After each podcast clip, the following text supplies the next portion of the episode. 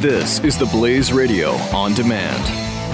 The experts at web.com want to build your business a successful website for free. Plus, we'll promote it on all the major search engines. If after 30 days you're happy, we'll continue to provide promotion, hosting, support, and maintenance, all for one low monthly fee. If not, cancel and pay nothing. Call right now and you'll also get a free .com or .net domain name for your new website powered by VeriSign, the world's leading domain name provider. Call 800-215-0465. That's 800-215-0465.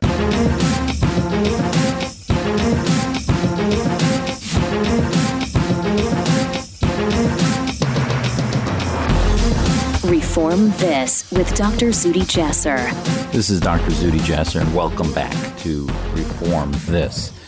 And in our last segment, uh, I have to tell you this this one hits close to home.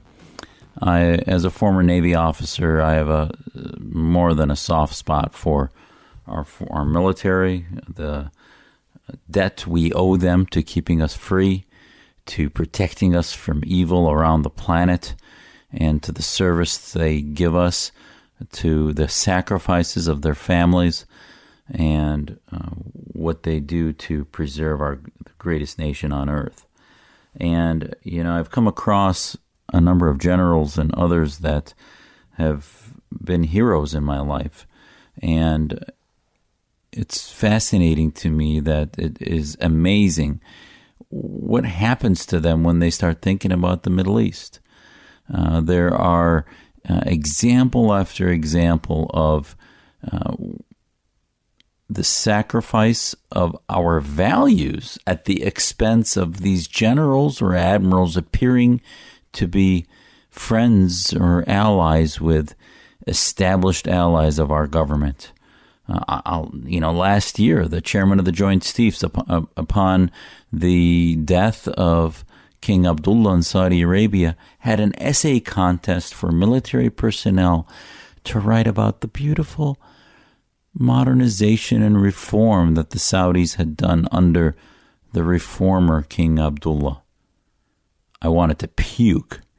I mean, that that is just it was absurd that the chairman of our Joint Chiefs of Staff felt it appropriate to award, uh, have an essay contest on such an absurd topic in one of the most heinous, oppressive regimes on the planet, whose reforms were simply window dressing, whose comments about modernization were simply done to appease the West, when internally they were imprisoning, torturing, and massacring anyone who wanted to speak up about reform against Wahhabism, against the clerics, against the justices in Saudi Arabia. And I'm also reminded of, you know, when I served on the U.S. Commission on International Religious Freedom, and uh, thanks to Senator McConnell, I was able to do that for two full terms until just a few weeks ago. Uh, one of the most interesting trips we had was to Saudi Arabia, and it did give me an opportunity on my own time to spend a day doing for a Muslim what's called the Umrah, and you participate in the spiritual experience in the Grand Mosque, which Muslims believe is the holiest mosque on the planet for us. But I also, the main purpose of my visit was to visit with leaders in their foreign ministry and their religious ministry and learn about why it is that they so viciously oppress the religious freedom of Christians, of modern Muslims who choose other Quranic translations that are not sanctioned by their government, why the Shia community are marginalized from jobs, from freedom, from the ability to often build new mosques uh, or Husseinias as they're called. And it is it was amazing to me. But having said all that, you can go to uh, uscirf.gov, uscirf.gov, and look at our reports about why Saudi Arabia was a country of particular concern.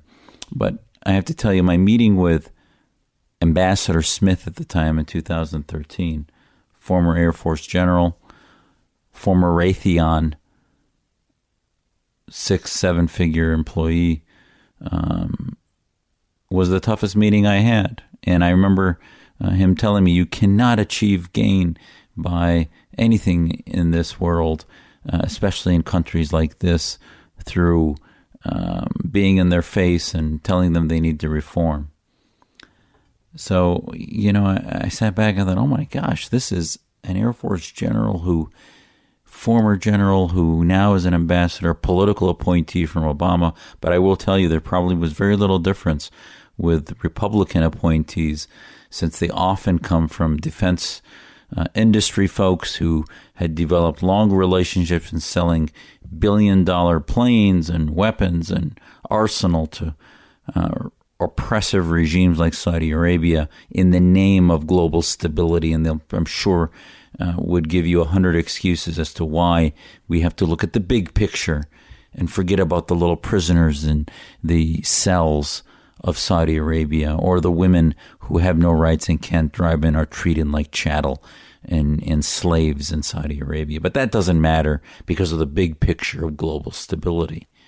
In the meantime, the Arab Street takes us for fools and and believes that uh, we are, as is pretty much true, hypocrites when it comes to supporting these governments uh, versus and their oil, by the way, that we're addicted to, versus the values that we believe for our own at home.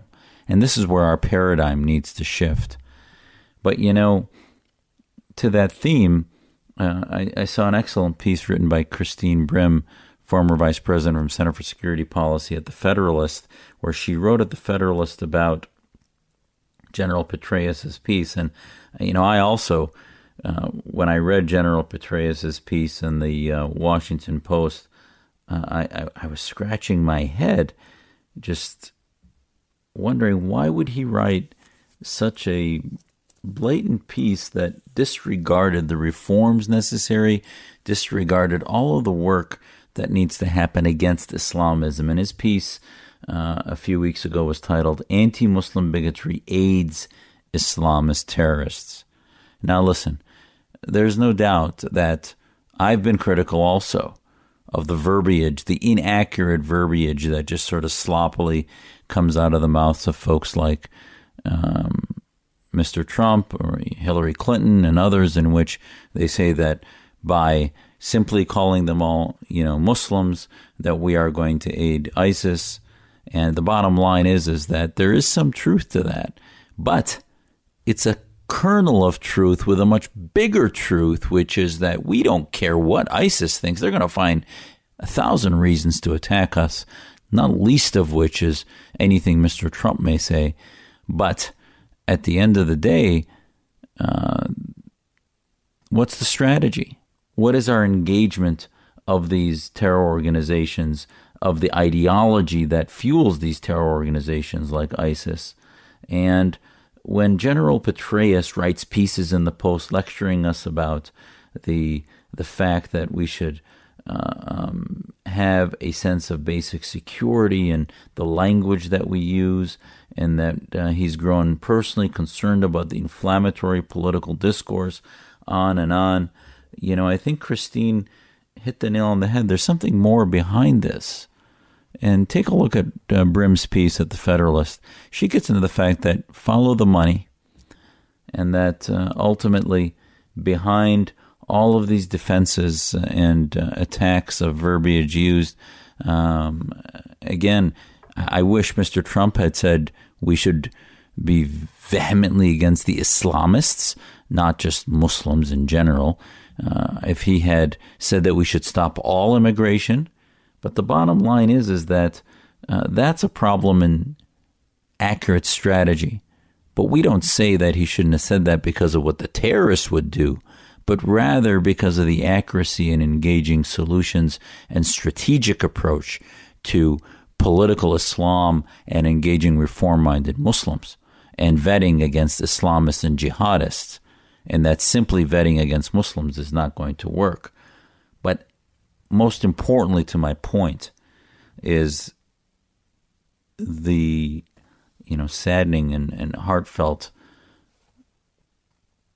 hurt I felt when uh, a general who was a hero in Afghanistan and Iraq, who the left had derided uh, during the Bush administration, and then became the head of our CIA.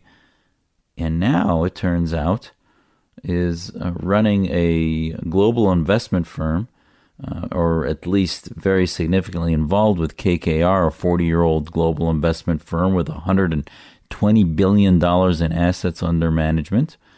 Um, and uh, ultimately had formed a new subsidiary, KKR Middle East and North Africa, and has a license to operate for Dubai International Financial Center and received a Saudi limited subsidiary also. And the list goes on and on. Uh, in 2013, they announced the appointment of Petraeus, and they said, as we expand and how and where we invest, we always look to sharpen our KKR edge. Petraeus would help with investments in new geographies, and presumably it's the Middle East and Central Asia. And sure enough, you follow the monies and the investments, and there's connections to the Middle East there, and Christine lays those out. And the bottom line is is that um, you know you look at what's happening inside those countries, and the Human Rights Watch and others that are honest brokers of what's happening at times in these countries, and people like Raif Badawi, Walid Abu Khair, and other true reformers, and those who test the who speak their mind against the oppressors of the Saudi regime, they are tortured and imprisoned while not only our government is allies, but now former military leaders from the United States are actually working for global $100 billion corporations that are in bed with Middle East governments. And you know, I I hope Mr. Trump's different, but Trump Dubai and other foreign companies make me a little concerned about that, even beyond a little concerned. Uh, not to mention his affinity for Putin, the Chinese, and his compliments for Tiananmen Square and others. But the bottom line is, is he did raise the ire of Dubai and others in his comments against Muslims. It's all makes your head spin.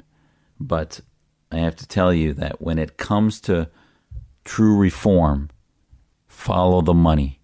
Follow the OIC interest, the Organization of Islamic Cooperation, because they are the ones who will fund whatever possible to get people to feel just a little enough restrained to not say the word Islam or Islamist, to not mention the need for reform, to not connect the dots between the Saudi, the Egyptian, the Qatari, the Emirati um, governments and the radicalization of Muslims through Al Jazeera, through the mosques, through the Quranic interpretations, and through their global presence, and connect the dots to ISIS and back and around to Al Qaeda and other groups. And that's what they get for that investment. And the bottom line is if you look at the countries that have apostasy, the worst apostasy and blasphemy laws, they are the countries of Saudi Arabia, Egypt, Pakistan, and other Gulf states that we know all too well. So follow the money. Tell your former military friends, generals, officers to stay true to our values in the United States. You know, there was uh, a, a website that uh, I follow closely. It's about leadership, uh, and they had a piece on there. It's generalleadership.com, and it's about moral courage that our military is taught to have. And I have to tell you, a lot of who I am as a human being came from my service in the military. And I hope that our former military think twice and talk to American Muslims who love our faith, but first of all and most of all, love America and what it stands for. Because moral courage is not only about doing that, having that courage with your unit and with your country and with your family, but wishing it upon the people of other countries, of Saudi Arabia, of Iran, that they can shed the oppression of their governments and of the ideologies that threaten them and threaten us in this global village, which is the biggest threat today is political Islam. We will continue week to week to address the threats of political Islam and breach those divides between the East and West on Reform This with Dr. Zuhdi Jasser. Thank you for joining me. I'll see you next week. Reform This with Dr. Zuhdi Jasser on the Blaze Radio Network.